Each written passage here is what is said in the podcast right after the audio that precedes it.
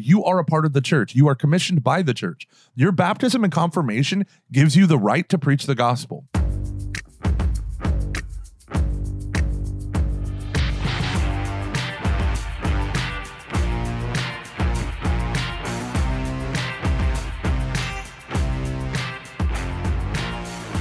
Hello, ladies and gentlemen, and welcome to Every Knee Shall Bow, your weekly Catholic podcast on evangelization.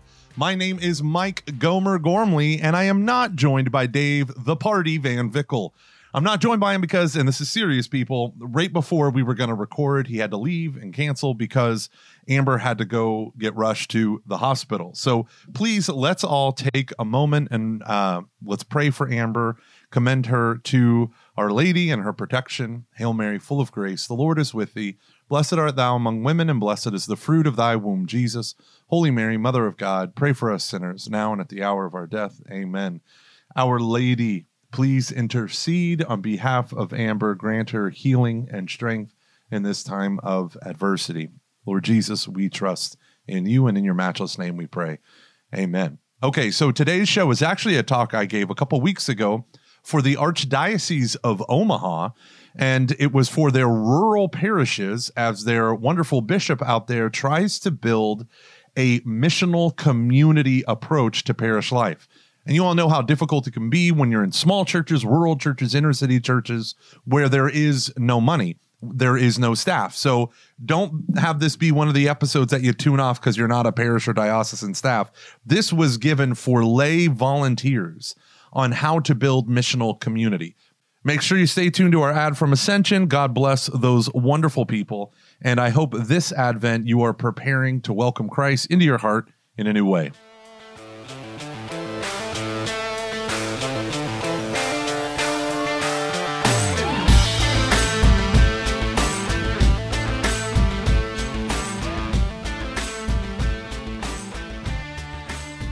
So, just like they said, a little bit about me. Like, I, I, was raised in Broken Arrow, Oklahoma, suburb of Tulsa.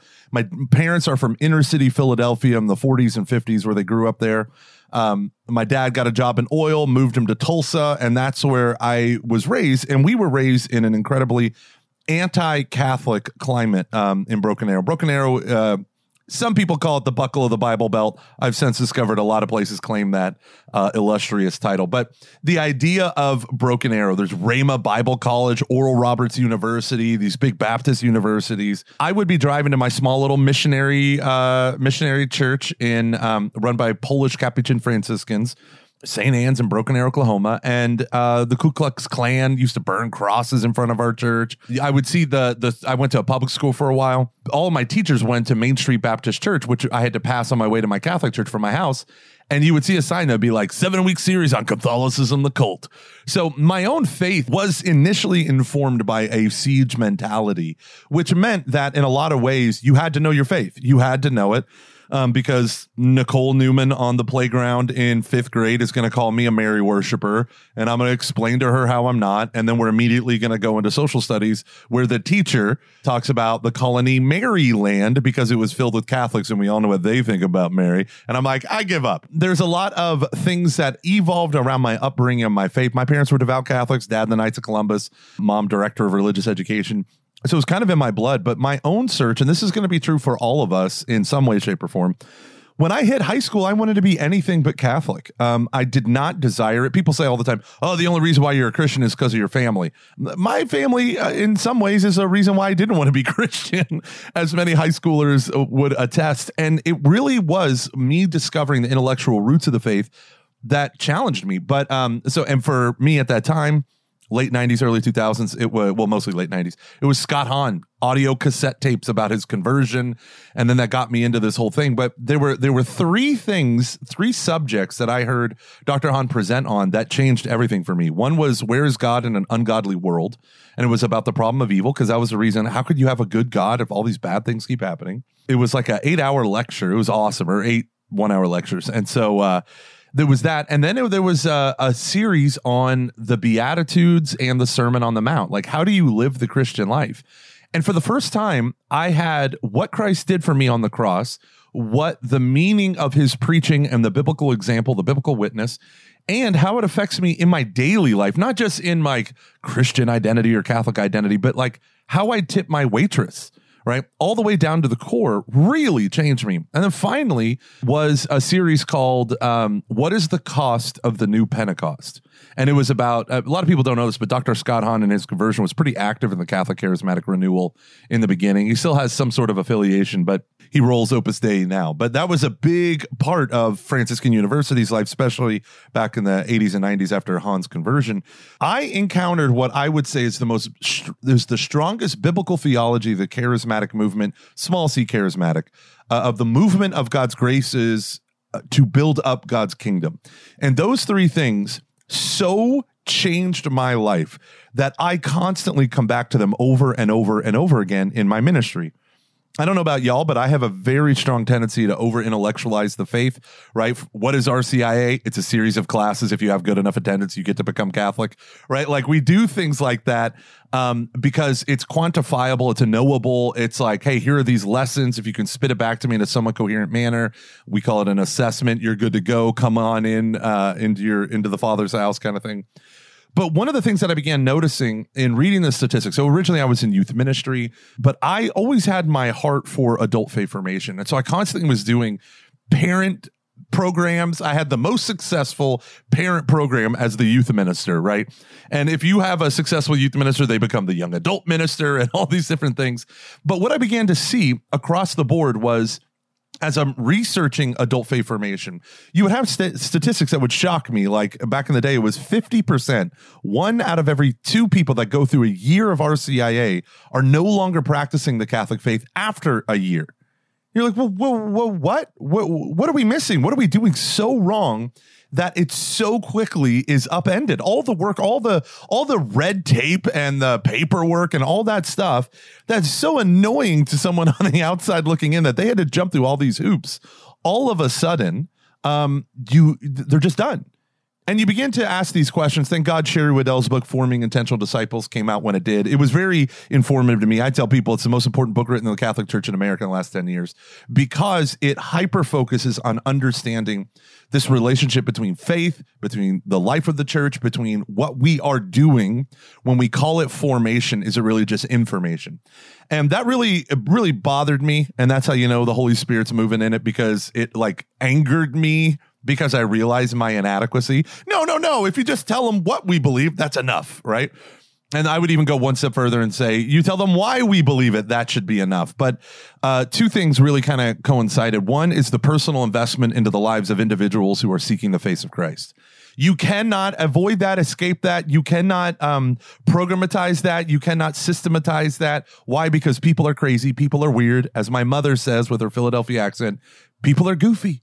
People are goofy, right? They, uh, as Sherry Weddell put in her book, people ping pong, which is a, a theological concept, back and forth between different places in their faith. And the experience, the language that she kind of brought in with these different stages, thresholds of, of discipleship. But this notion at its core, Pope John Paul II would say something like spiritual communion. Um, as you know, we need to form this spiritual communion, especially for unbelievers or seekers or people who are on the margins of the church. Pope Francis really crystallized the language around accompaniment, which is sad because intentional discipleship and accompaniment have become buzzwords and then all their meaning has been drained to the point where they're almost like weasel words, which is an unfortunate thing. But accompaniment is something that is comes from the heart of pastoral ministry. Pastoral, another weasel word sometimes. I always joke at, at my church, pastoral means loophole. Well, for pastoral considerations, uh, with nothing matters, right? So I'm like, but the code of canon law is fun. When we step back and look at these things, pastoral means I am not afraid to invest in your life. I am going to walk with you through the process. I'm going to accompany you like Christ did to the disciples on the road to Emmaus at the end of Luke's gospel. I'm here to open up the scriptures and show to you how they reveal the face of Christ and how that affects your life when you start to look at it from this lens of my personal investment in you, that's where the the Pope John Paul's theology of spiritual communion really takes root, right? You can, you absolutely can have spiritual communion in a classroom setting, in a small group, right? You can do that, absolutely. Obviously, we wouldn't really have a church if you can't have spiritual communion at mass. But the idea of the communion is persons being for the other, right? Being for the other. I am not here to make you jump through my hoops. These things that are that are arranged are here so that you can eh, so that you can number one have a, an actual worthy experience of your conversion but number two so that you these things can confront you and your conceit and your arrogance and your pride and all this stuff the things that exist within things like the rcia adult confirmation marriage preparation baptismal preparation the ordinary touch points that parishioners have in the life of the local parish these things, the options, the prenuptial questionnaire, these are opportunities to both challenge and invite people into a deeper faith with Christ. Every piece of paper, I, I, always say this to my assistant, she is incredible. She has a charism of administration, which is, to me, as a flighty person, charism administration sounds both wonderful and awful at the same time. Like, what must it be like to not lose paperwork so quickly? But she has an amazing ability. She thinks in Excel spreadsheets, right? I do not. I do not. In my head, constantly there's a, a, a trained bear with a funny top hat on a unicycle, and you just hear doot doot doot doot doot like that's just going on constantly. Um, but she is like systematized, organized, and I always remind her um, when she gets burdened by paperwork that the the only thing that lets me be any good at competent or competent at paperwork and emails is every piece of paper is tied to a person. Uh, the former bishop or Archbishop of Lincoln said that to a buddy of mine who used to work in the chancery office with him. I think that message is is powerful and it resounds, right? Like even the duty that we have to things like gathering baptismal paperwork and online registration and working with people and assisting parish priests and, and as a catechist and stuff. These things, attendance sheets, all of that right? This is what orients us, um, as Sarah just highlighted in the chat. This is what orients us towards the other right? And every obstacle that we create towards a smooth transition, right? You go to the evangelical church, you sign a piece of paper, you go to a three week uh, welcome class, and then all of a sudden you get rebaptized and you're in the church. And then they come to us and they're like, it's going to take me a year, maybe longer. I have an annulment, two years. What's happening, right? So the idea is, right, we safeguard the sacraments we worship God through the sacraments. So we want to make sure that people understand what it means to worship God, full conscious and active participation at the Mass. It doesn't mean you sing really loudly. It means you worship from ever greater depths of the core of your being. You unite your voice to the voice of the church, right? I always tell people when you go to Mass and you're expecting religious entertainment, you're always going to be disappointed. Number one, you will always be disappointed at a Catholic Mass if you're expecting religious entertainment. Number two, uh, you need to understand that it's not even about your worship. Oftentimes, in more like conservative circles, you're, not here to be entertained. You're here to worship God. Like, come here, bring everything, worship God. But that that's secondary. Even that is secondary to what is ultimately happening at the liturgy of the Mass, at every liturgy of the Mass, faithfully celebrated, which is we are, by the mystery of faith and baptism, entering into the prayer of the Son to the Father. This is his worship that we get to participate in. And I say all this because what we are trying to do is build the kingdom of God, not the kingdom of Michael Gormley, not the kingdom of the Diocese of Omaha or anything like that. We are building a kingdom that is worldwide, that is global, that is for each and every person, people group, whatever. We are building a vast kingdom. And so in the middle of building this kingdom, we need to understand that the beauty of the Christian life flows from one source, which is the death and resurrection of Jesus. His whole life is salvific, but especially that paschal mystery that Jesus uh, that Jesus did for us, that he accomplished for us on our behalf right? And if we enter into that notion of the Paschal mystery from the standpoint of the catechism, and I would encourage you all, especially those who love evangelizing, love missionary work, love service work, but the idea of sacraments and the hierarchy and stuff like that is difficult for you, go to the Catechism of the Catholic Church, part two, which is uh, the celebration of what we believe or the how we worship. You go into that and you read on section one, there's a whole bunch. It says like the sacraments of Christ, the sacraments of the church, the sacraments of faith, the sacraments of the Spirit. Read through all of those and it will light a fire in you. The very last one has a quote from St. Thomas Aquinas where essentially he says, This is what the liturgy is it gives to us what happened in the past, namely what Christ's passion accomplished for us. And it gives us how we live that life, namely grace, which was purchased for us by Christ, and it orients us towards future glory, which is how Christ set us free, not just from sin, but for God. And when you look at that, the reason why this matters is in parishes, the missional communities, communities that decide I am not going to be on maintenance mode. I'm watching the culture decline. I'm watching people decline. I'm watching families decline all around me, neighborhoods, all of these things. And the church is hemorrhaging. Young people, the church is hemorrhaging. Old people, the church is hemorrhaging. I am no longer, if you feel a stir in your heart, I am no longer going to sit idly by on in the stands waiting for Father who now has three churches in his rural setup, bouncing between them. I'm not going to sit there like some NASCAR fan in the stands watching Father zip around the track. Right now, my wife loves NASCAR. It's very painful for me, but she loves it. For four hours a day, we watch people turn left. It's exciting. God bless us but the the uh, what's his name? The priest father james Mallon up in nova scotia he has this great line from the divine renovation. He says we often think of like masses like the people are in the pews they're in the stands we're watching the priest do all the stuff the priest is like the driver. And he said no the people you lay people you're the driver you're in the car. The people in the stands are the world. And the priests and all of those in the hierarchy of the church, they're the pit crew so that you can keep running that race and be filled and be nourished, right? And uh, have your windshield cleaned. You can do all that stuff. The analogy for confession, you can do all of that stuff. Like that's why we're here. We are here not to watch the priest run the race but following Jesus Christ, the leader and perfecter of faith, to get rid of every sin and thing that clings to us so that we can follow after him, as Hebrews chapter 12, verse 1 says, right? He this is the great cloud of witnesses that we all are surrounded by.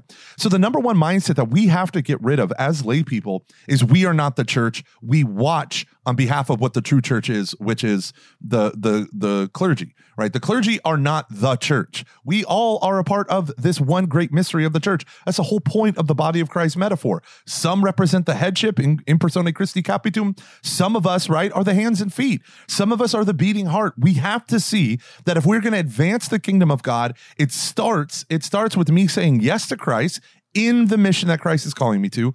But second, to realize that I already have a home for that mission, and it's my local parish, and it's essentially from the mass of that parish, right?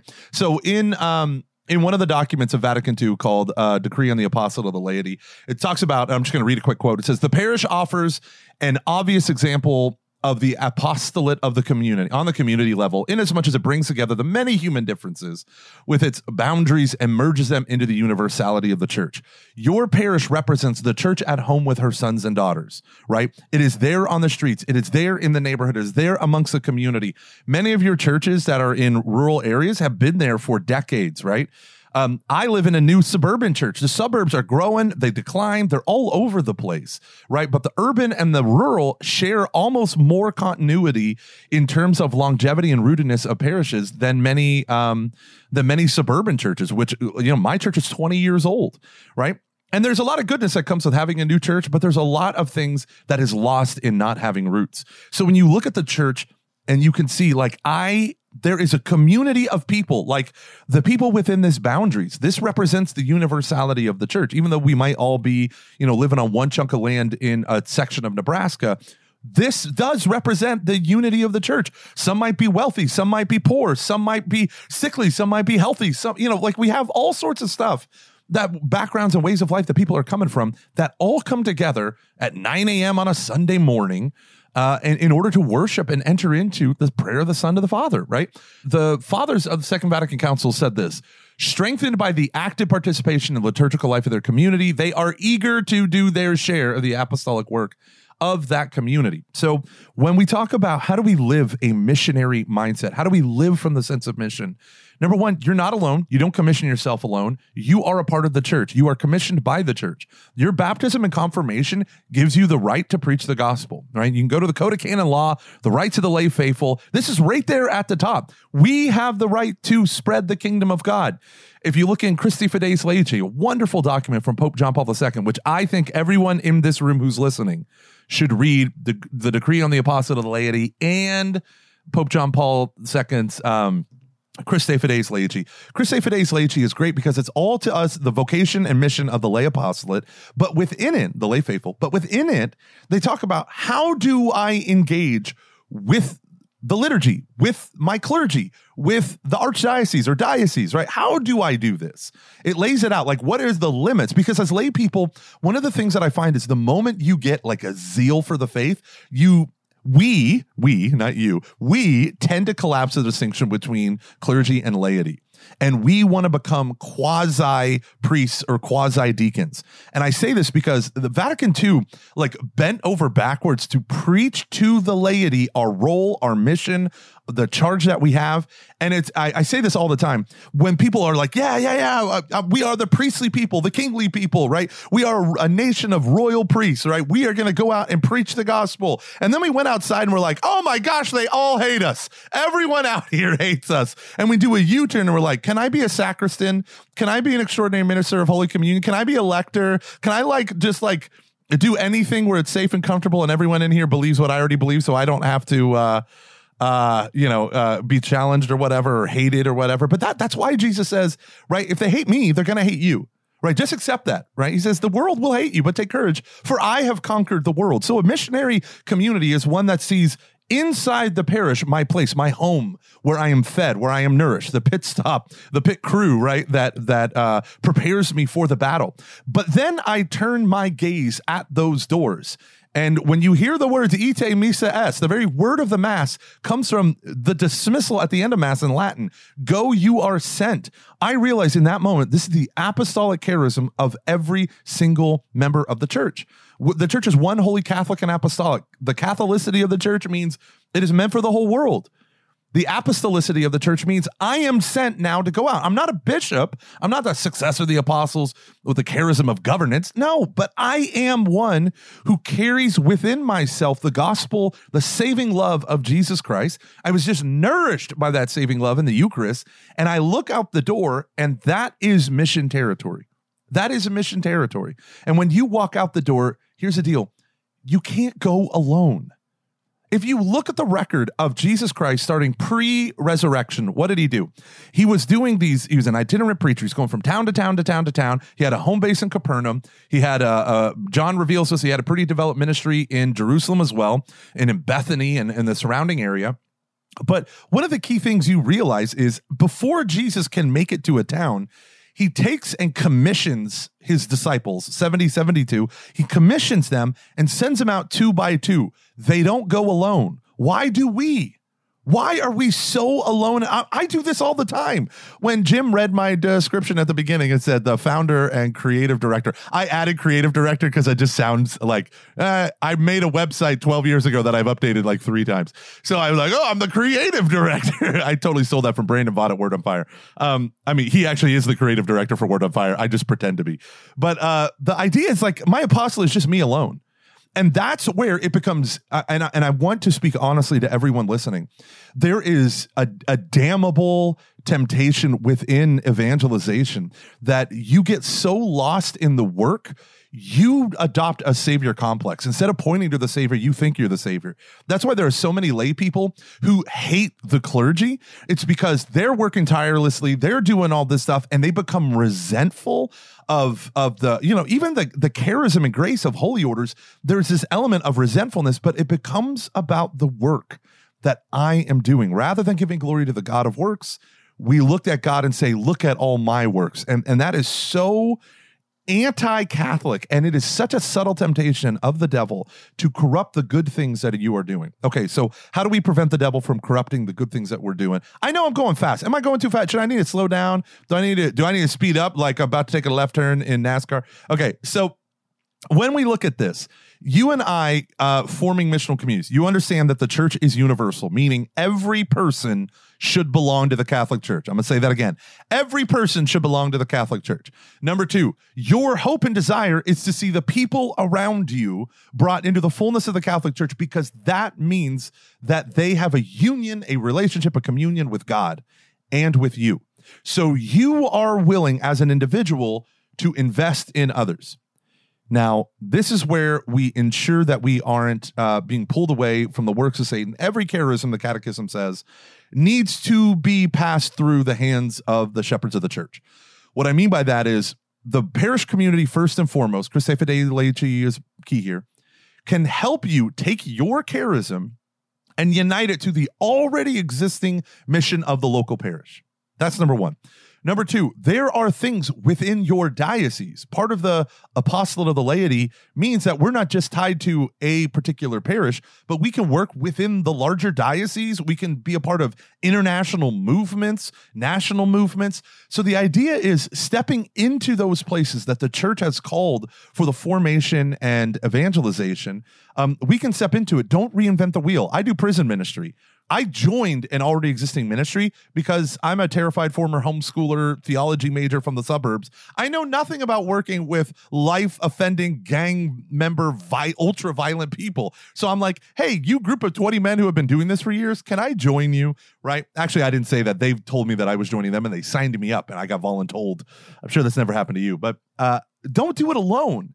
And that's what safeguards, right? At the parish, don't do it alone right? So it comes from the sacramental graces that you, we receive in the Mass, but also it flows from the first missionary territory should be the low hanging fruit in the Catholic Church. Let me give you for instance. I was in Canada uh, in January. I think it was January. And I had done an event up there and I was at a local high school and I was talking with the theology teacher. He says, When I started, I had 33 kids in my theology class, my junior theology class. This year, 15 years later, I have 33 kids in my junior theology class said, okay. And he said, and he said, this shocked me. He said, 15 years ago, 30 out of the 33 went to mass every Sunday. Now it is three out of 33. He's like that. That the whole thing is what, and then every theology teacher and the the priest chaplain of the school said, "This is what we're seeing across the board." Okay, so we have to realize that those are in, the people in mass. The vast majority of them are not committed, have not given a lifelong commitment and personal adherence to Jesus Christ. That's the low hanging fruit of the mission field. I don't even have to look out the door. I can look to my left and right and see that there are mission territories. Okay. So I'm going to give you right now what I call my three levels, three paths of missional community. And they are varying degrees of intensity. Okay. These are varying degrees of intensity, and it's going to get crazy. Alrighty, we're going to take a brief pause to hear something awesome from our friends over at Ascension Press. When we come back, we're going to spend about 10 minutes going through those three intense things, but I would be remiss if I didn't give you a call to action. Email us at eksb at ascensionpress.com if you have any questions or comments, uh, and we can treat them on our upcoming Q&A shows that we'll do later on this month.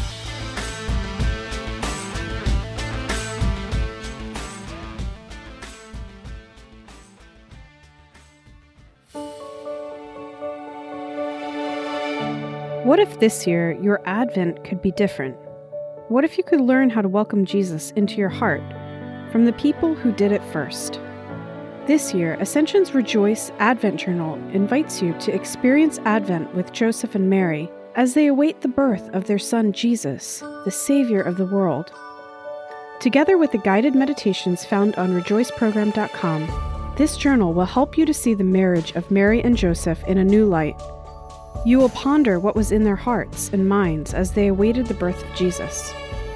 Rejoice will help you open your heart to the peace and the joy of the Holy Family as you prepare for the coming of Jesus this Christmas. Visit rejoiceprogram.com to purchase your copy today. So, number one, this is where all the money is. Okay, this is where all the publishings are. This is where all the cash money is in the Catholic publishing world. Uh, reforming the parish to be a kerygmatic, welcoming, and inviting community. Okay, what do I mean by that? Well, it means looking at your parish and saying, okay, well, we want to offer a Discover Christ series. We want to do landings for Catholics who are coming back to the church. We want to offer programs and events and ministries that cater to the you know, whatever percent, 80% who come to Mass once a month or once a year right? We want to offer a thing for them. And then this is where the priest and uh, people who do the, the catechist, if you have a DRE or whatever it might be, this is where they start saying, okay, we need to preach the gospel more explicitly and more often. This is what we call the kerygmatic. The kerygma is a Greek word that just means um, to proclaim. And this is where you start looking at things and say, well, when do we ever share the good news of Jesus Christ with people? Well, let's be more systematic about that. So, homilies need to be more kerygmatic. Sacramental prep needs to be more kerygmatic. When priests meet with couples in marriage crisis, they need to be more kerygmatic. So that these are the low hanging fruit. And then so it, I said kerygmatic meaning we start preaching the gospel, they become welcoming, we start creating space for outsiders within our parish community, and then inviting that's when the lay people say, okay, when I'm out in the world, I'm going to actually look for opportunities to invite people to the parish right? Pope Benedict or Pope uh, Francis, in a really funny moment, he was preaching to the seminarians in Rome. And he said, um, you know, when you go and become parish priests, you must remember that you have to create welcoming parishes. And then he stopped himself and he goes, I didn't mean welcoming. I didn't mean welcoming. You need to create inviting parishes, which means your people are outside and they are inviting outsiders inside, which presupposes that you're already welcoming. So think about this: is your parish a welcoming place? Right? Uh, d- does it? Does the priests and homilies are they charismatic? Do they preach the basic gospel message? Are you, as a volunteer, looking for ways to bring the Paschal mystery right down into the core of family formation, faith formation, individual formation, whatever it might be? Are you investing and involving the local lay people in the parish? To receive the good news of Jesus Christ. Because here's the deal we presume they have, we assume they have, but vast majority of them are sacramentalized and have never been evangelized. The vast majority of our sacramentalized people aren't even catechized, right? And so we have to really address this and own it. Okay, that's the first step. That's where you're going to get books like Divine Renovation, Rebuild, uh, you know, uh, great Catholic parishes, uh, forming intentional disciples. That's where this kind of comes in. How can our parish become a place where disciples are formed. Okay, next step. This is the next layer of intensity. This is where the priests and lay people say, okay, I want to actually affect change here. I want to be a part. I believe I should play a part in evangelization. And so this is where you intentionally start developing evangelizers. You teach about the task of evangelization, and this is the hardest part. And this is the part that I stink at you identify people with the charism of evangelization because the Holy Spirit will grace individuals with a specific charism of evangelization.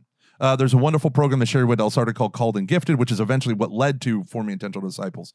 But Called and Gifted is about identifying those charisms that the Holy Spirit has given to every believer who has a living faith for the manifestation of the power of the Holy Spirit and the growth of the kingdom, right? That's what charisms are for. Charisms are non salvific for yourself. That's what sanctifying grace is for. But the charisms enable you to lead other people to faith. So we want to help. If you have a charism of teaching, we want you to be a catechist. If you have a charism of evangelization, we want you to be a catechist. But maybe there are new opportunities that, a, that an evangelist should be pushed towards that can bring people into the church. When we start to do this, we also have to remember that not everyone has a charism of these things, but we all have the task. We all do. You're priest, prophet, and king, brothers and sisters. You have the task of making Christ the King known and loved, right? Known and loved, to let people know that they are known and loved in Christ Jesus and to help them know and love Christ himself. So that's the second level. So number one is like you start reforming some the more institutional stuff, right? Remember when Pope Francis said everything, all that the church has, has to be changed by the new evangelization, right? Like even your schedules and the way we do things, right? That's the step one: being welcoming, being inviting, preaching the gospel over and over again. Step two, identifying what are the tasks of an evangelist and of evangelization. What is the difference between the old evangelization and the new evangelization, right? The mission ad gentes, all these different things. What is, how do they relate to catechesis? That's forming. And then you got to find out, okay, which one of you has these charisms, not just evangelization. There are supporting charisms that help that, charisms of hospitality and, you know, whatever, teaching and stuff like that. So we got to start discerning amongst us, and you you have to have community and the, and the and an openness to the Holy Spirit to be willing to do that. Now, number three, and this is the one that none of you are going to do, except a couple radicals. Okay, now this breaks my heart. Okay, because I'm telling you, this is the stuff that you read about happened 200 years ago, 500 years ago, a 1,000 years ago, and it changed an entire nation or the church in general. But we are afraid to do this everyone who hears this might want to do this to some level, but you probably won't. But I'm telling you, this is it. And here it is. Okay. We have to ignite those who really want to live a missional community. What do I mean by that? You have to find people who want the spread of the kingdom. These might not be people who are evangelists. These might be people who are intercessors, people who are prayer warriors. That, you know, little old man, a little old lady with a rosary that constantly prays for people. You want to bring them into your circle. It's not just about being the cool kid with the skinny jeans who know how to use the Twitters. That's evangelization or that's the new evangelization. No, it's about recognizing in this cultural situation of post post Christianity how to speak the gospel into their despairing hearts, right? Okay, but here's the deal. This is why we don't want to do it.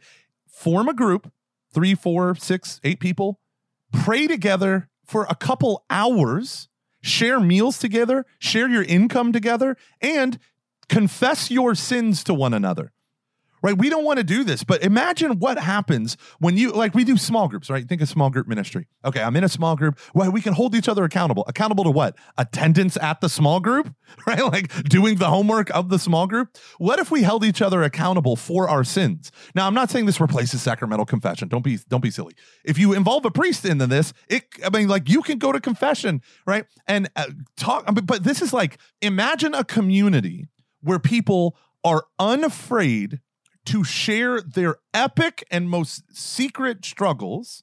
I'm afraid to do that. Have you met people? They're terrible. Why would I want to share my struggles with them? They would use it against me. That's why we don't do this. But imagine this, and we just prayed fervently for each other. And throughout the week, we talked to each other and we called each other on and we went to mass together. We and it's not a cult, although sometimes it gets that way. But what we do is we just pray for an outpouring of the Holy Spirit and for a chance and opportunity to make the gospel known. I walked with uh, about 45 people. And I came the closest with this in a parish setting. I taught a thing called Catholic Evangelization 101. We met for five weeks in a row. And every week, after I would teach them through uh, another principle, the gospel, whatever it might be, I had them all say, who is the one person in their life that they wish knew Jesus Christ's love for them and why? And I'll tell you, that ended up being half the meeting. And then every week at the end of the meetings, we would all pray for each other for that person to maybe. So, what we did was the first two weeks, we prayed for opportunities for the Lord to move in their heart to call you, to reach out to you, to have a chance encounter with you. It was a brother that I haven't talked to in 10 years. My daughter, you know, most of them, it was a baby boomer group. And a lot of them were saying, like, my adult children who left the church. And so for two weeks, we prayed and prayed and prayed for people to have where the Lord would move their heart to be open to receiving the gospel, whether it was us or someone else. And then the third week, I said, now we intercede for each other so that we would be bold to make that decision. Can I tell you what happened? What happened was a woman who hadn't talked to her daughter in like 20 years the daughter called her out of the blue, out of the blue, and said, My marriage is falling apart how do I get back to church? Another man picked up the phone and called his estranged brother, and the brother hated him. He answered the phone. They reconciled the relationship. The brother is back into church, right? Like you start to see the manifestation of the power of the Holy Spirit because you have a group of people who are not going to let the shame of sin hold them back from speaking the truth first to themselves and repenting. And then as a community, be like, Have you called your brother this week? Have you called your brother this week? I'm going to do it. I'm going to, okay, I will pray for you. I'm going to go to the church and I'm going to uh, adore the Blessed Sacrament for you. And I'll do it from 7 to 9 p.m. People did this for each other. Can you imagine what happens in a community when people did this? Now, the next time I offered the class, I couldn't do it over the five weeks. I did it as one group on a Saturday, like all day Saturday. And it was terrible because we couldn't do the weekly processing. We couldn't do the prayers. But something else happened. I invited a buddy with a youth group to come down. So it was baby boomers and high school students. And I said, everyone get a partner because we don't go alone. And I want two older people to team up with two young people and to share your testimony and to speak the Lord into each other's life. And I left for, and I was just giving them 30 minutes to do it. I came back 30 minutes people teenagers were praying over the adults. The adults were sobbing. Like it, it, like conversion happened in that area because we put the gospel first we put prayer first we put the community first over and above even my embarrassment sense of shame and all this stuff. And what ends up happening is you don't give permission for the holy spirit to work the holy spirit dumps gasoline on your heart and sets you on fire. That is the important part of all of this stuff. So in our don't think, oh, we're rural, we're not a parish, we're not the big suburb or big urban parish with lots of money and we can hire fancy people. People like me who are fancy people that parishes like hire and all this stuff. All I am, all I do is I'm just a catalyst. The actual work is done by the people in the parishes. You can't don't don't hire a, a fancy person. Call up the charisms that are surrounding you. Brothers and sisters, you're it. Jesus made you listen to this talk today so that you can start a missional community in your parish and win souls for Christ. Alrighty, God bless.